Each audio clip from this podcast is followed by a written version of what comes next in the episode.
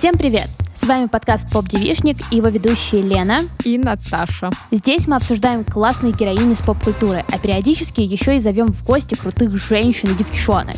И сегодня к нам пришла Катя Кейльман, ментор и консультант в креативных индустриях, партнер фотоателье автопортрета Юю и вообще бизнес-леди, которая участвует в огромном количестве проектов, что меня невероятно восхищает. Катя, привет. Привет. Спасибо большое, что ты к нам пришла. Мы сегодня позадаем тебе вопросики про бизнес, про то, как все успевать, как быть успешной, как вообще это все менеджерить, потому что, конечно, столько проектов. Я, когда смотрела, такая, боже мой, как у человека не лопается голова, потому что у меня бы, мне кажется, лопнула. А еще мы поговорим про прекрасный подростковый ромком «10 причин моей ненависти». Обсудим главную героиню Кэт, ее отношения, ее образ в поп-культуре и то, как он вообще потом эволюционировал и менялся. Но прежде чем мы начнем, напоминаю, что у нас есть куда мы вас всех приглашаем. У нас есть телеграм-канал, твиттер, дзен, ВК, запрещенные в России Инстаграм. Господи, чего у нас только нет. Везде какие-то приколы, везде какие-то новости и посты, поэтому подписывайтесь. А еще у нас есть подписка на Boosty и на Patreon, где мы выкладываем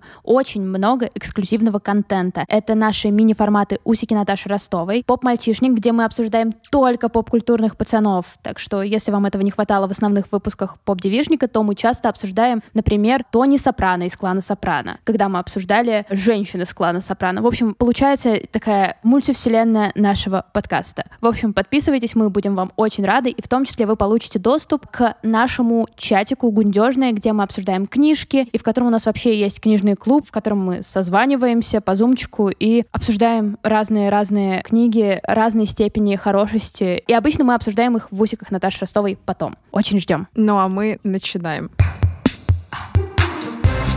И начнем мы с тебя.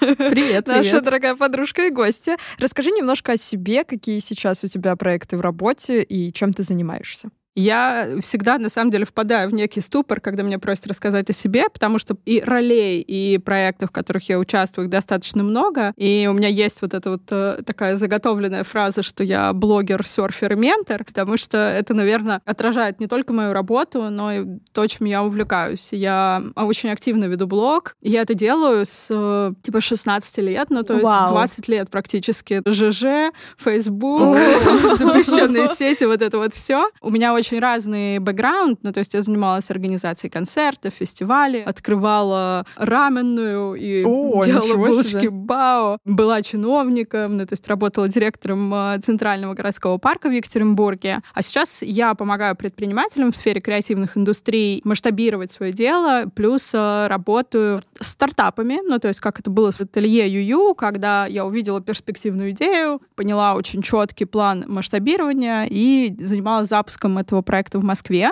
Это фотоателье автопортрета. И консультирую модный дом Штаба. Угу, блин, здорово. Вот это много всего. Очень-очень много всего. Я на самом деле залипла на твою историю, точнее, набор историй в инсте про то, как ты привозила The Doors в период, когда занималась концертами. И это звучит просто как платиновая история для разгона. Да, да. Это реально одна из, э, ну, таких историй, знаете, которые мне кажется, что я буду сидеть в кресле качалки и там внук внукам рассказывать, потому что для меня это произвело огромное впечатление, начиная от возможности, в принципе, лично встретиться с такими культовыми музыкантами, до тех эмоций, которые получили зрители на концерте в Екатеринбурге. Ну и, конечно, сама история, когда чуть э, Рэя Манзарика не арестовали у входа в церковь, это все вместе навсегда останется в моей памяти. Ты еще писала, что очень любишь упорядочить хаос, когда у тебя есть какая-то идея, и ты начинаешь не заниматься, и такая, так, сейчас мы все расставим по полочкам. Мне кажется, людей, наоборот, часто бесит, когда есть хаос, и тебе надо как-то его структурировать. Все любят наоборот, типа, все должно идти по плану, тогда мне это будет нравиться. Я думаю, что люди просто все максимально разные, каждый хорош в своем, своей аутентичности. И вот моя вот эта вот внутренняя душнила, которая получает колоссальное удовлетворение от того, чтобы написать список, сделать таблицу или придумать какую-то систему хранения информации в Notion, но это как бы вот моя сильная сторона, и поэтому я так люблю на самом деле работать с творческими людьми, потому что у них это вызывает вообще какой-то стресс, ужас и как бы желание выбежать из комнаты, а для меня это кайф. Вот, поэтому всегда как-то вот на этом стыке я и работаю. Считаешь ли ты себя сейчас сильной и независимой девчонкой? Ну, да, да, я считаю себя, безусловно, сильной. Не знаю насчет там независимой. У меня нет какой-то сильной позиции насчет того, что там я должна обязательно сама зарабатывать деньги, всего добиваться. Нет, я просто всегда делала то, что мне приносит максимальное количество там удовольствия, но я понимаю, да, что со стороны мои амбиции выглядят как амбиции отлетевшей сильной женщины. А можешь рассказать, есть ли какие-то поп-культурные образы, на которые ты опиралась в детстве? Потому что есть ощущение, что человек становится настолько мотивированным и не боится браться за какие-то совсем новые проекты, если у него есть какая-то вот база. И эта база довольно часто строится либо на реальных людях, которые окружали в детстве, либо на каких-то поп-культурных образах. Я думаю, что это не были поп-культурные образы, но то есть мне просто повезло родиться в семье, где мне говорили, Кать, ты можешь делать все, что угодно. Я такая, а, классно. Но потом в будущем я совершенно точно вылавливала для себя какие-то ролевые модели. Я помню, что мы как-то делали концерт э, Натальи Мбрули, и ее менеджер, она была один из директоров, кто работал дольше всего с Джордж Майклом. И я такая, господи, как мне повезло, что я могу с ней провести там пять дней и поговорить. И вот как-то всегда в моей жизни на моем пути встречались такие женщины, которые делали какие-то невероятные вещи, или там пару лет назад я познакомилась с, с консулом Великобритании, и я такая, вау, так много было вдохновляющих примеров на пути, что оно все, знаете, как такая копилка образов в голове всегда была, и действительно, я черпала вдохновение всегда из очень разных людей. Ну вот у тебя большое количество проектов и, естественно, достаточно большое количество ответственности. Ну вот я вспоминаю себя, наверное, в подростковом возрасте. Я не скажу, что сейчас менеджерю все на свете, но тогда мне нравилось, когда вот ты там и это попробуешь, и вон то попробуешь, и оно все все равно выглядит таким немножко развлечением, еще только с претензией на что-то серьезное. Когда вырастаешь, становится так, что типа если ты берешься за проект, то это и ответственность, и дисциплина, и так далее. Чувствуешь ли ты, что с таким большим количеством проектов и личным ростом в тебе что-то изменилось, вот именно там, я не знаю, ты стала более дисциплинированной и требовательной к другим из-за этого, или вот что-то в этом роде? Я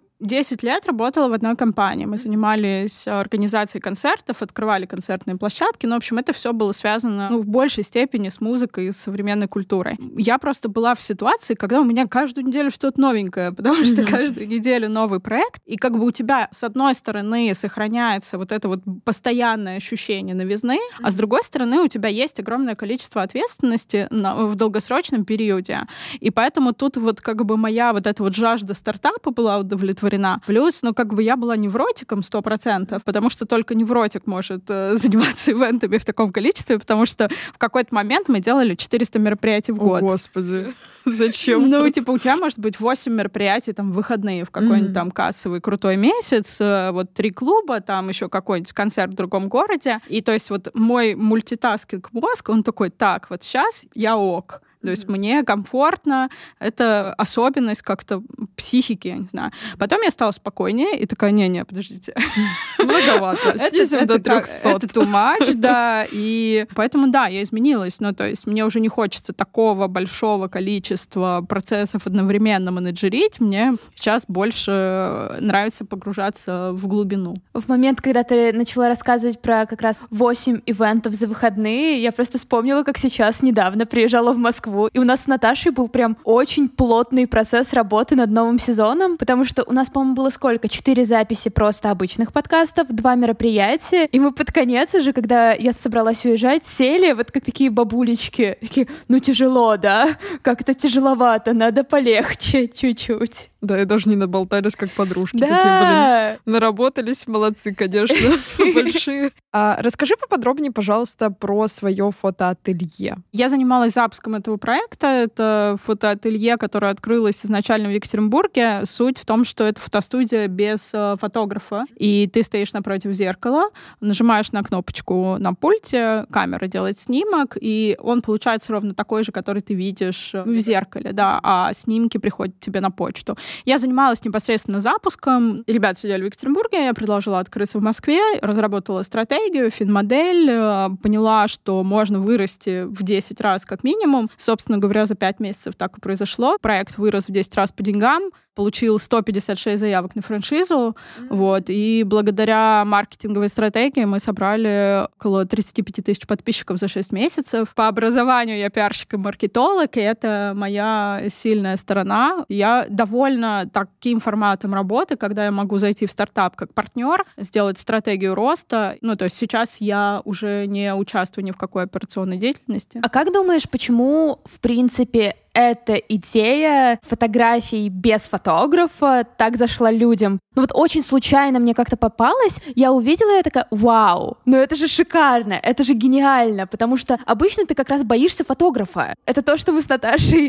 испытывали, когда у нас был фотосет совместный. Мы только-только вроде бы друг друга встретили после долгой разлуки, когда я уехала, но все равно нужно было время на привычку. Вот, есть этот момент, но как будто бы есть что-то еще большее за этой идеей. Ты на самом деле сама мне кажется, ответила на свой вопрос, потому что для многих действительно это критически важно чувствовать себя расслабленным, они не ходят на съемки, потому что чувствуют дискомфорт, и в этой бизнес-модели просто много очень разных сценариев, да, ну то есть ты можешь пойти сфотографироваться без одежды. Например, для тебя это некомфортный опыт, если это съемка с фотографом. Или ты хочешь фотографироваться с парнем, а он ненавидит фотографироваться. Ты просто с ним стоишь напротив зеркала, делаешь вид, что ничего не происходит.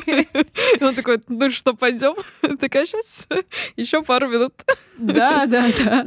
Получается много сценариев, и на самом деле просто люди новый опыт любят. Есть э, часть людей, которые просто хотят постоянно получать новые впечатления, новые эмоции, пробовать что-то новое на себе, и для них это как бы супер классно зашло. У меня был опыт э, как раз фотосессии в похожей студии, мне кажется, это была не ваша, не Юю, но, кстати, после вас э, стали открываться все да, больше да, и больше. И это для меня был, например, очень такой любопытный опыт, потому что я с детства как бы фотографирую сама себя. То есть я вот это, знаете, девчонка с фотоаппаратом на таймере, да, перед зеркалом, вот это, я не знаю, какие-нибудь арт-съемки дома на фоне единственного куска стены, который выглядит плюс-минус приятно. И тут я прихожу, и я понимаю, что мне чуть-чуть дискомфортно. Неожиданно было для меня. Я думала, что я буду супер открыта этому опыту. Я буду как рыба в воде. Я приду такая пум-пум-пум на фотку, а тут я такая, так, это надо продумать все полностью. Возможно, вот эта сторона даже интереснее, чем я о ней думала. Ну, то есть я прям себя исследовала. Прикольно, что как будто бы наше поколение селф-фотографии все равно что-то может для себя найти. И вся эта уже подводка у меня к вопросу, как ты впервые сама пофотографировалась. Ты же, ну, наверняка, прежде чем это открывать, сама пошла по попробовала? Для меня вообще фотография это был совершенно точно один из э, самых эффективных инструментов по принятию себя и по саморефлексии на тему того, как я выгляжу, как я проявляюсь, а какая я женственная, или как я выгляжу на работе, потому что у меня еще вот этот тут beach resting face, как бы, то есть если я пишу таблицу Excel, то люди думают, что, ну, как бы я очень зла, а на самом деле, ну, блин, мое лицо просто в расслабленном состоянии так выглядит. Там табличка «Закупить три пары плюшевых мишек, что-нибудь в этом роде. Ты такая, так, пум-пум, света. Да, да, только там, типа, семизначные цифры, тысячи строчек и все такое. И поэтому для меня этот инструмент, он, в принципе, на протяжении уже нескольких лет был э, эффективным. То есть я понимала, окей, я веду блог ради того, чтобы лучше разбираться в себе, формулировать свои мысли, рефлексировать, и фотография — это часть этого процесса. И когда я узнала об этом формате, а, у меня был достаточно глубокий личностный кризис на фоне личной жизни, и поэтому я вообще первый раз попала в такой формат. Это был не Юю, это была другая студия такого же формата в Екатеринбурге, и я реально там половину сета просто сидела, ревела и э, проживала эмоции, и мне казалось, что вот я изменилась, я не знаю себя новую, и мне хотелось это как-то зафиксировать. Это классно очень сработало, я была под большим впечатлением этого формата. Я даже делала там упражнения по фотопрактике для моих клиентов, с кем я работаю, именно в личной работе как ментор, чтобы они приходили, проживали этот опыт, видели себя. Ты там в медитации остаешься одна наедине с собой, да, mm-hmm. со своими мыслями. Тут ты остаешься наедине с э, собой, своим образом, со своей внешностью. Ну, то есть ты уже можешь это сделать дома, но mm-hmm. мало кто готов себе выделить 45 минут и там смотреть на себя в зеркале. Здесь не так даже важны снимки, которые ты получаешь, а скорее важно это время, которое ты проводишь наедине с собой и вот изучаешь себя. Угу. Ну вот у меня был первый опыт, не могу сказать, наверное, что супер удачный, потому что я пошла не одна, я пошла в компании. В этой компании для всех это был новый опыт. И мне кажется, так, наверное, делать было немножко необдуманно, потому что ты не знаешь, как кто среагирует на себя в зеркале. И, возможно, мне сейчас кажется, что если бы каждый прожил этот процесс как-то отдельно, и потом бы мы собрались такие, вот, устроим фотосессию в компашка девчонок или просто с друзьями, то как будто бы все уже были подготовлены, что ждать в этом отражении. А так ты приходишь и такая, типа, это кто? Как мне принять человека в отражении, как мне с ним договориться, сделать вид, что все хорошо, и еще и чтобы друзьям тоже было комфортно. В общем, это какой-то тоже мультитаскинг, который не получилось освоить. Ну да, на самом деле, я думаю, что самый классный опыт этого формата — это в одиночку или вдвоем. Я ни разу не была в таком формате фотостудии, к сожалению, очень хочется, на самом деле хочется на следующий приезд что-то такое намутить, но у меня недавно случился забавный опыт того, что я пыталась расфасовать фотографии в Google Фото, потому что там превысился лимит, а мне не хотелось покупать новое место. я нашла фотографии, которые я делала в течение месяца до иммиграции. По сути, это селфи. Это только селфи, чаще всего плачущие селфи. Потому что мне хотелось зафиксировать себя вот тогда. В моменте казалось, что это абсолютно непереживаемо. И я себя успокаивала мыслью, что да это же будет классный опыт где-то через год через год ты сможешь вспомнить и просто посмотреть, разглядеть себя просто во всех этих пикселях, можешь приблизить, посмотреть то, насколько сильно ты плакала, насколько сильно у тебя вздулись щеки и под глазами все. Но в целом ты как бы сможешь просто понаблюдать. И то же самое я делала. У меня был прям свой личный проект, который я никуда не буду выкладывать, очевидно, потому что фотки странные. И параллельно я еще писала себе голосовые, вот эти вот голосовые в будущее, где в голосовых я просто проводила сама с собой психотерапевтическую сессию сессию, задавая вопросы, которые мне обычно задает психотерапевт. Так, ну и чё? Чё вообще происходит? Чё чувствуешь?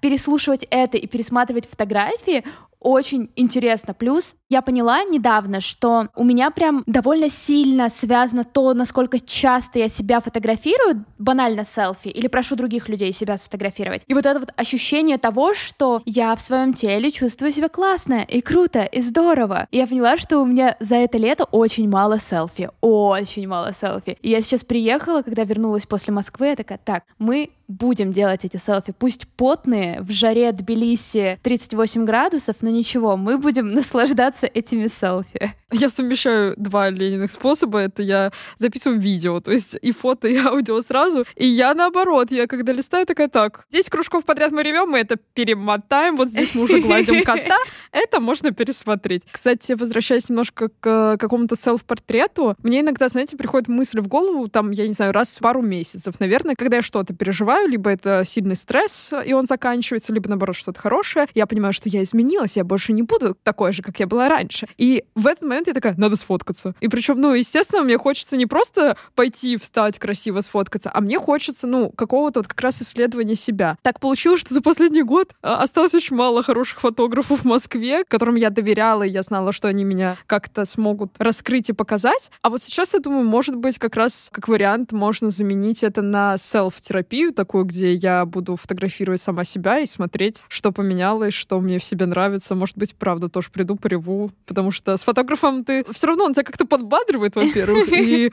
сложно за час стать друзьями, что прям такая, типа, ну ладно, сейчас расскажу все свои Ну, для меня блог, на самом деле, самый эффективный инструмент рефлексии, да, потому что у меня есть там разные дневники в телеге, но аудио я себе, кстати, никогда не записываю, я обычно пишу заметки, публикую их в Телеграм, и из этого очень часто рождаются какие-то сторителлинги после, потому что я в моменте не всегда готова делиться какими-то переживаниями, как будто бы, если я сама еще не совсем с этим окей, то как бы советы от людей я вообще точно не вывезу. Я совершенно точно к этому отношусь как к опыту, который в моменте, да, может быть болезненный, но вот эта вот стратегия, когда ты пытаешься жить так ради того, чтобы только не было ничего в жизни плохого, и что я хочу только хорошее, только классное, классный позитивный опыт, я вот э, поняла, что это не... Неожиданно не работает. Это бессмысленно. То есть бессмысленно отбиваться палкой от э, всего плохого и вообще вот как бы делить события в жизни на какой-то это классный был опыт, а это был плохой. Ну, то есть я ко всему отношусь как к опыту, поэтому я соглашаюсь на какие-то безумные авантюры, амбициозные проекты, вписываюсь в разные абсолютно движ,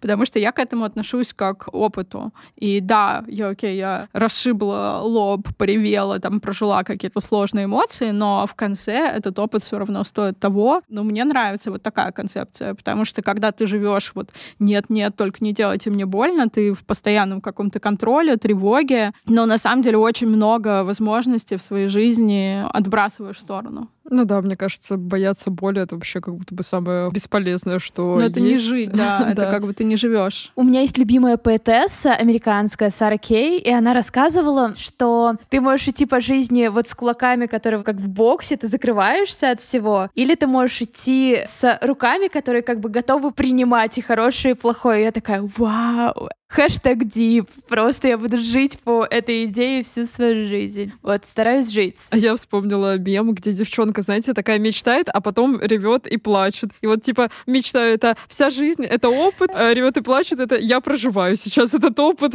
я еще не прожила. Все примерно так, да.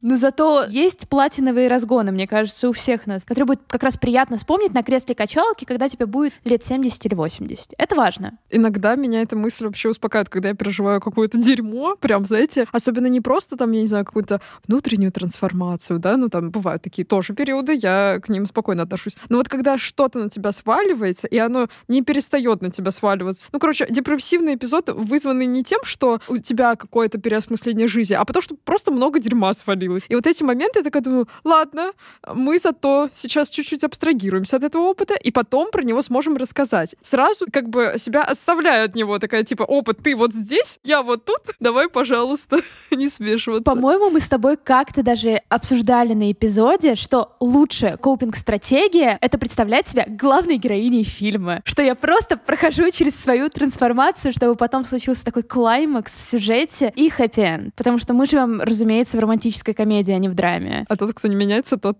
Кэрри Брэдшоу. Ну, не знаю, не знаю. У кого-то может и драма быть э, нон-стоп, мне кажется, семь сезонов подряд. Но я смотрела новый сезон. Вы смотрели? Э, я не смогла. Короче, он стал классным. Последние пару серий я прям искренне кайфую, потому что вспоминаю как бы себя в школе, когда я это смотрела, и сейчас вот этот реюнион с Эйденом, это реально супер guilty pleasure, и я прям рекомендую потерпеть немножко до этих серий, чтобы приколоться. Ну, просто мне кажется, что они снова сведут все к тому, что Кэрри разбивает сердце Эйдену. Потому что Эйден слишком хорош для всех. У, не знаю, не знаю, пока все идет к прямо няшному хэппи-энду.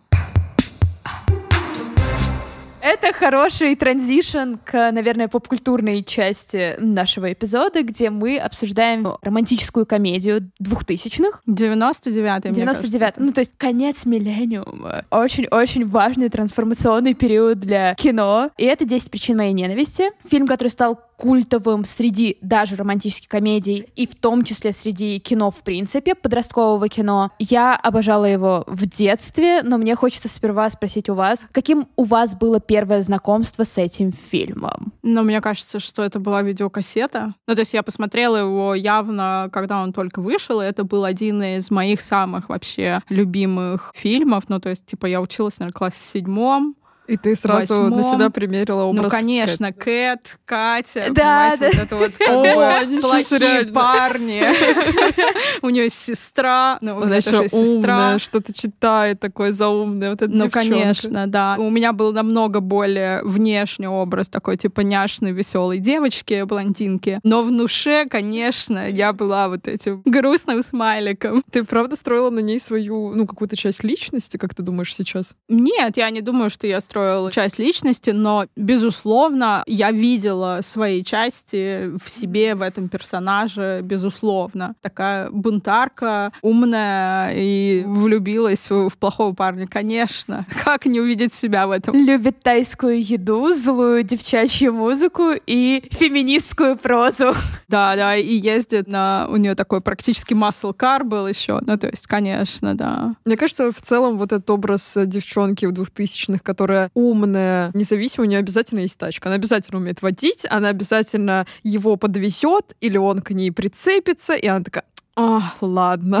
На это перейдем попозже. Лена, расскажи, как ты посмотрела впервые этот фильм. Блин, ну мне кажется, как и любые романтические комедии конца 90-х и 2000-х, его показывали по телевизору. Мне кажется, у меня не было кассеты. Я его очень много раз пересматривала именно по телеку. А потом случился подростковый возраст, то есть это конец 2000-х, наверное, и вышел ребут. «10 причин моей ненависти» сериал. Господь, я слава богу, что этого не да, видела. Да, да, да. Мои подростковые воспоминания говорят мне, что он был неплох он был норм. Но кажется, все-таки телевидение и, в принципе, всякие продюсеры и режиссеры поняли, что это абсолютно ужасно, и не надо это продлевать, поэтому сериал закончился после первого сезона. На клиффхенгере мы не понимаем, что же будет дальше. Ты просто живешь с мыслью, что, наверное, как и в оригинальном фильме, но они делали очень много отступлений, как раз за счет того, что сериал давал больший простор для исследований героев, причем и сестры тоже, хотя мне кажется, что в фильме и Бьянку очень хорошо исследовали. А, в общем, сериал был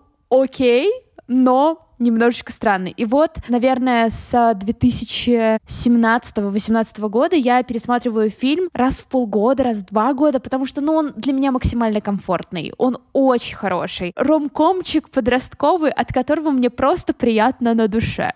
Так, Наташа, ты? Я не посмотрела этот фильм, когда я была подростком. Когда покупались кассеты, главным цензором того, что я смотрю, был батя. И, естественно, у нас не было прям супер много. Точнее, у нас были мелодрамы, но они были не подростковые. То есть это то, что мама заказывала, вот, а ребенку как бы наплевать, что он будет смотреть. И так получилось, что я его не посмотрела как-то в подростковом возрасте, а когда уже подросла, у меня есть такой загон внутренний, что я не всегда смотрю хорошие старые фильмы. Ну, старые, в смысле, которые уже вышли, и которые уже немножко причислены к лику классики. Ну, ностальгичные классики, скорее. Не побег из Шоушенка, но, типа, дряные девчонки. Ну, да. Потому что мне кажется, что как будто бы я хочу растянуть удовольствие от хороших фильмов на всю жизнь, поэтому я такая, ну, посмотрю лет через пять, потом прикоснусь к этому чему-то хорошему, потому что у меня как будто бы есть ощущение, что все хорошее в кино, оно ограничено, и поэтому не надо прям сразу смотреть. Я не знаю, что это вообще за загон в голове. Ну, в общем, я его посмотрела только буквально, мне кажется, года два или три назад в первый раз. Пересмотрела я его буквально вот этим летом. Я такая, блин, там на самом деле столько деталей. Ну, как бы ты первый раз, когда смотришь, естественно, прям все-все не поглощаешь. А тут ты такой, блин, вот это они, конечно, прикольно придумали, вот это было интересно. И, наверное, классно, что в этом фильме у тебя очень много слоев, ну, то есть ты можешь разбирать и цитаты, и там действия героев, и какие-то второстепенные сюжетные линии, и ты такой, вау, прикольно, тут есть э, что вообще поразмыслить про каждого из героев. Мне кажется, это один из лучших э, фильмов совершенно точно в этом жанре. И, в принципе, ситуация, в которой так вольно интерпретируют Шекспира, из этого получается не кринж. И шутки, и саундтрек, и каст актеров, ну то есть. Саундтрек просто величайший. Недавно пересматривала такая, господи, это же реально грустная, злая девочка слушает на плеере, типа кассетном. Это же я, да, да, сейчас 2023, но ничего. Но на всякий случай для тех, кто вдруг почему-то не смотрел 10 причин моей ненависти, давайте вспомним синопсис, вот прям в общих чертах. У нас есть девушка Кэт и ее сестра Бьянка. Они обе старшеклассницы, учатся в одной школе и живут со своим отцом. Отец одиночка, не знаю, не видящий границ и не понимающий девочек-подростков вообще никак. Потому что он слишком хорошо знает женщин, он работает, он принимает роды, он знает, как они устроены. Помните этот э, накладной беременный живот? это, это короче, Ты должна точно знать, что тебя ждет, если ты сделаешь что-то не так на этой вечеринке. Ситуация довольно неприятная, потому что Бьянка — это типичный, обычный подросток, девочка-подросток, которая хочет тусить, которая хочет отношений, которая хочет, чтобы ее тинейджерские годы оказались максимально в вечеринках, в отношениях, в чем угодно, что связано с подростковым возрастом. При этом Кэт, которая чуть-чуть старше Бьянки, кажется, ничего не хочет. Она максимально антисоциальная женщина, поглощающая феминистскую литературу, например, Сильвию Плат. Она, по ощущениям, ненавидит всех, очень похожа по образу на Дарью, про которую у нас был эпизод. Поэтому батя семейства решает сделать условия для Бьянки, которая очень хочет спокойно ходить на свидания, ходить на выпускные, на что угодно, что если Кэт наконец-то начнет встречаться с кем-то или наконец-то начнет социализироваться, ходить на вечеринки, вот всякое такое, то и Бьянка тоже может с ней. Поэтому Бьянка решает сделать небольшую манипуляцию, попросить нескольких людей как-то намутить бойфренда Кэт, спойлер Хита Леджера. Вот, и на фоне этого закручивается вся история в стиле украшения строптивой, потому что строптивая у нас Кэт, укращает ее Хит Леджер. Никогда не запоминаю его Патрик. имя. Патрик. Патрик потрясающе, просто облизнуть хочется. А, простите. Давайте, наверное, обсудим поподробнее Кэт. Как вам ее образ вот такой вот сильной девчонки, такая немножко антисоциальная? У нее, конечно же, есть причина, почему она такая. Как вы вообще его рассматриваете? Кажется ли он вам полезным или, наоборот, вредным для девчонок, которые смотрят киношки? Ну, мне кажется, это очень классная иллюстрация как раз-таки того, что ты защищаешься от любого потенциально опасного mm-hmm. опыта, выстраиваешь вокруг себя эту стену, такой типа не подходить ко мне, я ненавижу всех людей, я такая вся грубая стерва. Хотя на самом деле, ну, очевидно, ее уязвимость, ее нежность, ну, то есть вообще насколько она многогранно, поэтому мне кажется, что это прям очень яркий пример. Мне кажется, там был классный у нее диалог с сестрой, где она вот ей рассказывает как раз про то, что почему она пыталась ее уберечь от э, популярного Джея. И она говорит, так ты меня вообще хочешь от всего опыта уберечь? Типа, а как я пойму тогда, что это плохой опыт? И я такая, вау, ничего себе, реально, Кэт в этой сцене что-то меня раздражает, что-то она мне не нравится. Я не знаю, мне кажется, что просто Кэт немножечко удивляла в двухтысячных, когда ты впервые там смотришь этот фильм, тем, что, ну, это не очень стандартный образ для главной героини романтической комедии. Стандартный образ для романтической комедии — это Бьянка, что, типа, девчоночка просто хорошая. И вот есть хороший парень и есть плохой парень. И вот на фоне этого делается треугольник. Здесь у нас совершенно другая ситуация. Плюс Кэт какая-то... Ну, то есть даже ее злость выглядит забавной, потому что я была в этом периоде тинейджерском, когда ты прям строишь из себя девчонку, которая читает Сильвию Плат, ходит, смотрит на всех свысока, даже если она 150 сантиметров ростом. У меня это был период 9-10 класса. Я чувствовала себя фантастически. Очень умный, очень интеллектуальный, очень крутой. И сейчас, когда я пересматривала фильм, ты скорее наблюдаешь за этим с какой-то забавой, но при этом тебя максимально очаровывает тот факт, что Кэт, она может в уязвимость, в максимальную уязвимость. И что вот этот ее панцирь, он немножечко так убирается потихоньку, потихоньку не из-за того, что она героиня романтической комедии, а из-за того, что это очень классно прописали. Очень классно, в принципе, сценаристы рассказали про то, как мы пришли к тому, что Кэт вообще смогла влюбиться. И я это люблю в этом фильме, что там все очень понятно. Я, наверное, в целом анализировала, что у нас есть вот образ Кэт, у нас есть похожие образы. То есть есть Wednesday, есть э, Мэйв из сексуального просвещения, есть главная героиня фильма драмы «Спеши любить». Я всегда реву на нем. Какой-то один образ вот этой девчонки, она умная, она сама по себе, у нее есть машина, скорее всего, что-нибудь еще такое интересное из атрибутов. Я вот думала, какой посыл вообще эти девчонки несут. И как будто бы, с одной стороны, кажется, что вот, ты можешь быть сама про себя, ты можешь быть умной, классной и увлекаться чем угодно, но при этом, с другой стороны, я вот подумала, что таким девчонкам, судя по этим фильмам, и достаются мужчины. Ну, кажется, что если ты будешь такой легкомысленный, а я иногда люблю быть легкомысленной, как Бьянка, например, например, то тебе... Достанется Джозеф Гордон Левит или что? Всего неплохая сделка, как бы. Всего лишь. Ты видела, в кого он вырос? Моя ты зая. Да, конечно. Бэтмен. Я пыталась вспомнить какие-то подростковые комедии или даже не совсем подростковые, где вот есть у нас главная героиня, и она не такая, как вот девчонки типа Кэт, да, для них мужчины делают какие-то романтические жесты, но они не сильно стараются. Мужик пригается прям, когда у него есть вот эта вот девчонка супер умная, которую надо поразить. Потому что, когда я пересматривала этот раз 10 причин, и когда Патрик начинает петь, я просто такая, блин, пожалуйста, кто-нибудь посмотрите сцену и сделайте так для меня. Слушай, ну справедливости ради, справедливости ради, ему платили, но ему же реально платили. Кэт давала ему возможность признаться в этом. Она спросила, расскажи мне какую какую-нибудь правду, что-нибудь типа, что никто не знает или что-то такое. У него было примерно миллиард шансов, чтобы признаться ей в том, что типа, Чикса, меня попросили за тобой ухаживать, но ой-ой-ой, в процессе я влюбился. Нет, он этого не сделал, потому что он вначале был лжецом. Ну, если быть душнилой, то я могу здесь уточнить, что она просила сказать правду, которую никто про него не знает, а про то, что ему платили, все-таки какое-то количество людей знало. Окей, окей. Мне кажется, что успех, ну, как бы любого классного сценария в том, что ты видишь вот в этих э, таких очень противопоставленных друг другу персонажах как бы части себя. Ну, то есть это как в сексе в большом городе, но как бы женщина видит, значит, я вот тут вот я немножечко Саманта, вот тут вот я Кэрри, и оно все вместе у тебя складывается в голове в какой-то такой многослойный, э, комплексный образ себя как женщины. Так же, как и в «10 причин моей ненависти», да, ну, то есть все в какой-то момент Кэт и в какой-то момент Бьянка. Вот как будто бы Бьянка не хочется быть. Вот я, например, на нее смотрю, я такая, я не хочу быть Бьянкой, но я иногда Бьянка, и, возможно, я не принимаю эту часть себя. А почему ты не хочешь быть Бьянкой? Она же такая хорошая. Потому что она неинтересная. Да потому что смысле она романтизирована, неинтересная? романтизирована Кэт, потому что она прикольная, классная и независимая, и у нее есть какая-то драма Я в жизни. так не согласна с тобой. Одна сцена, где Бьянка наконец-то доходит до вечеринки, и вот она наконец-то получает возможность провести максимум времени с ее крашем Джеем. И вот мы оказываемся на вечеринке, классическая подростковая вечеринка, все супер, Кэт напивается, Хит Леджер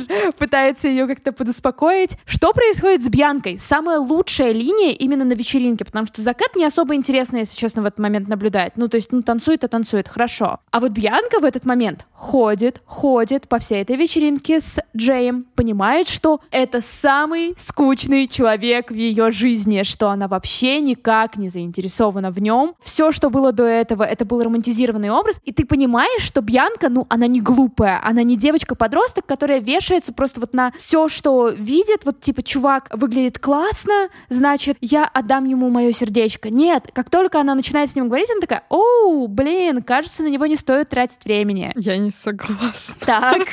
А ты согласна с Да, да, нет, я согласна. Я думаю, что Бьянка на самом деле классный абсолютно персонаж, и у них классные отношения на самом деле с сестрой. Ну, то есть, да, они там типа гасят друг друга, ругаются и так далее, но тем не менее очевидно, когда ты смотришь, что у них есть теплые отношения, они переживают друг за друга. И вот эта вот сцена, где ее вот этот вот краш, вот он позирует и рассказывает ей, как бы вот ее разочарование просто и недоумение идиотизмом того, что происходит, абсолютно точно ее показывает как э, вполне адекватную, прикольную девчонку. И, во-первых, мы очень как бы серьезно относимся сейчас к этой теме, но это части личности любой женщины, да, ну то есть когда ты себе позволяешь быть Лилит или Евой, да, ну то есть есть абсолютно разные полярные грани. Меня не, вот не вызывает э, ощущение Бьянка, что она там какая-то тупая девчонка. Она абсолютно адекватна своему возрасту, своим, ну как бы стремлением к какому-то опыту и лайфстайлу, который ей нравится. Ну то есть она ведет себя как хороший человек в Да. каких-то ситуациях. Она как бы понимает, что Гордон э, Льюит, ну он классный парень. Ну, то есть там как бы в конце все вкладывается в нормальный пазл. Если бы она осталась со своим этим крашем и как бы так же позировала, тогда к Бьянке были бы вопросики. Я скорее, наверное, ее немножко не так увидела, и вы меня не разубедили, простите, пожалуйста. Все, кто любит Бьянку, устраивайте свою фан-встречу. я не приду. Она мне, наверное, не очень понравилась, потому что, да, я считаю, что она не тупая, совершенно точно. Она скорее хитрая и немножко самовлюбленная, потому что на вечеринке я считаю, что не только потому, что она осознала, что он там тупой, этот Джей, неинтересный, она от него ушла, а еще потому, что он ей не давал должного внимания. Но это не про самовлюбленность. Ну, она пошла к пацану, который просто ради нее там французский выучил. Но он не выучил. Заюш, посмотрела бы на тебя. Ну, типа, он старался, и потом, вместо того, чтобы с ним поговорить и как-то его успокоить, она такая поцеловала, такая, все, я пошла домой. Я такая думаю, ты хитрая, ты очень хитрая. Этому надо поучиться. Возможно, мне этого не хватает, потому что я такая, разборки так разборки, сейчас все объясним. Возможно, и правда, в нужный момент надо просто поцеловать и свалить в закат. Знаешь, вот эта вот мысль, я не помню даже, кто мне это сказал. Возможно, это из какого-то, опять же, сериала в стиле «Секс в большом городе». Мы не любим в сериальных и киногероях то, что себе не позволяем сделать, Наташ. Возможно, да, но зато за просмотр я поняла, что, наверное, моя ролевая модель из всех героинь, которые там есть, это директриса.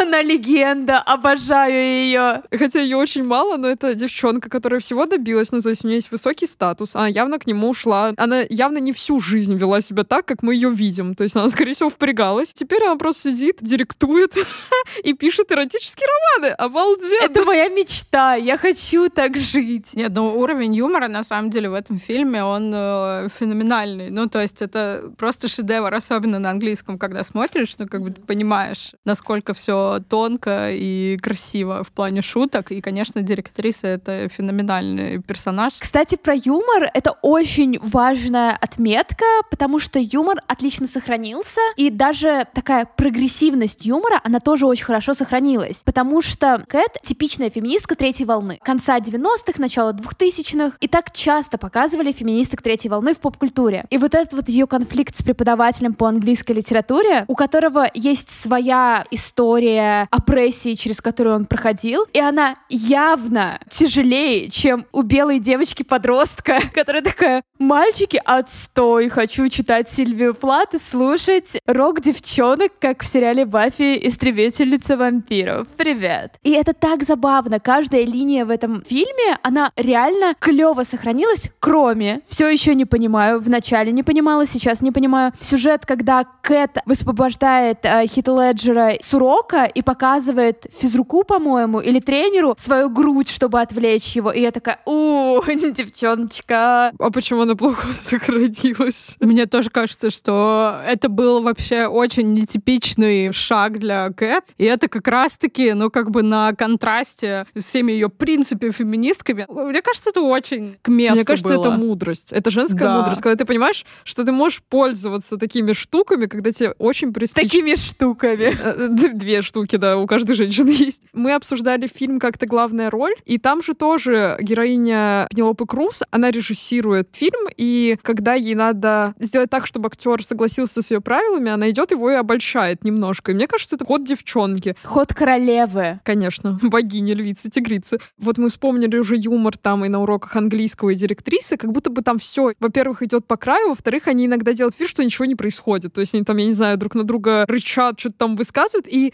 им, точнее, за это ничего не случается. Учитель ее выгоняет, Вообще всем хоть бы хны. Директриса пишет эротические романы, всем тоже пофиг. И мне кажется, вот поступок Кэт с э, кофтой и грудью, это вот тоже такой же символ, типа, да ладно, ничего не будет, все равно нормально. Мой любимый момент, мне кажется, это там, где в самом начале, где Кэт начинает возмущаться по поводу того, что в их программе по литературе нет э, Симона де Бувуар, Сильвии Плат, и заходит как раз э, герой Хита Леджера, и он такой, типа, что я пропустил? То, как патриархальное общество разрушает нашу образовательную систему. Я такая, девчонка, жесть. Ну, кстати, нужно еще понимать, что, наверное, 10 причин моей ненависти стал первым ромкомом, который запустил тренд, наверное, или хотя бы открыл возможность для того, чтобы главной героиней становилась вот девчонка как Кэт. Девчонка, которой, в принципе, изначально не особо интересна романтика. Мне очень нравится то, что в процессе фильма она не переживает мейковер, она не меняет внешность, ничего. То есть у нее не новая прическа, нету нового макияжа или чего такого. Максимум платье на выпускной. Все. И то они это обыгрывают. А она говорит, Патрик, где ты взял этот смокинг? Он такой, да, у меня в шкафу висит, а ты где это платье? Да, у меня таких, ой, дофига дома. Да, да, да. Как будто бы для того, чтобы Кэт, ну, можно было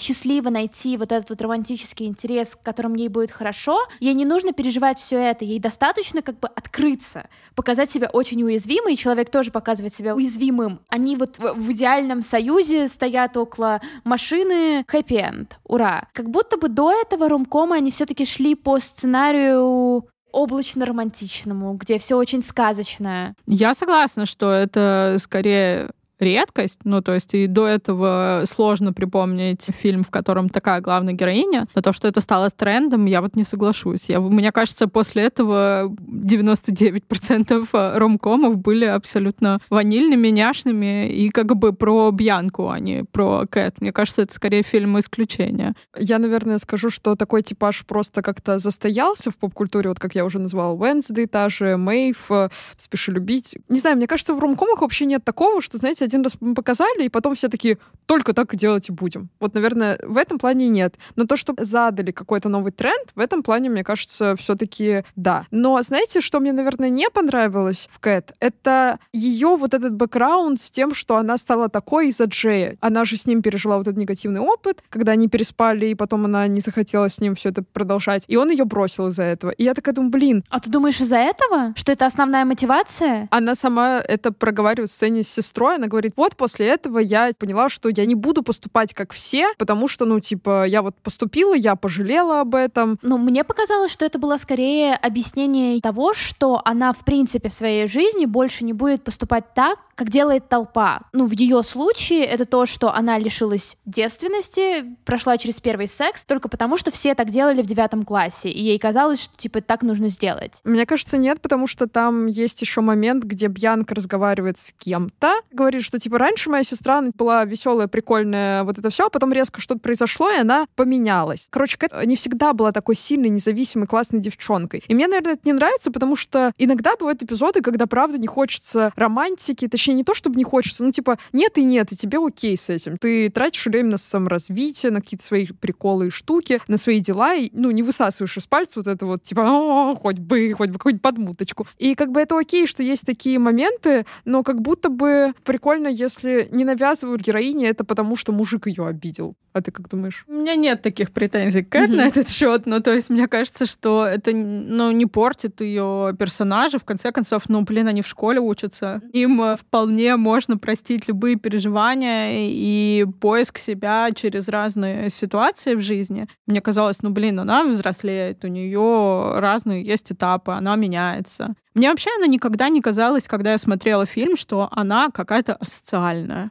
Мне она казалась такой андеграундной а, ну, чикой, да, кстати, наверное, а да. не антисоциальной. Ну, то есть мне казалось, что она стильно выглядит. Она слушает классную музыку, да, у нее классная подружка. У нее есть свои друзья, ну, то есть она не асоциальная, просто она не пытается кем-то другим стать, да, чтобы быть популярной. Ну, я, кстати, согласна. Ну, то есть, во-первых, я не считаю, что линия Кэт объясняется только через мужика, потому что, come on, это тинейджерский максимальный angst, когда ты проходишь через странное состояние в подростковом возрасте, когда ты пытаешься выбрать свою идентичность. В чем мне будет классно, в чем мне будет комфортно. Многие люди в 30 лет это продолжают делать. Как будто бы, когда ты взрослеешь, ты делаешь это чуть более осознанно, а в подростковом возрасте ты чувствуешь себя немножечко слепым котенком, который такой, типа, сегодня я год, потому что Даша Васнецова из «Папиных дочек», завтра я читаю Сильвию Плат в 12 лет, потому что я хочу быть умной, тебя немножечко мотает. Но это нормально. И в случае с Кэт это то же самое. То есть, условно, девятый класс в США это сколько? Ну, лет 14, наверное. Ее, скорее всего, невероятно мотало гормонально в плане самоидентификации. Все, что есть в диалогах, это скорее упрощение ее состояния. Но у меня не возникло ощущение, что она, допустим, стала такой из-за мужика. У меня есть огромное количество подружек, которые в подростковом возрасте как раз строили идентичность на Кэт. Им было великолепно, им было очень круто. Мне кажется, это разница того, что как раз я посмотрела фильм сильно позже, а когда ты не смотришь какую-то такую историю прям в подростковом возрасте, то вы же все равно ее помните, вот то, что она вот в какой-то момент вам так отозвалась, и вы такие, нет, как классная,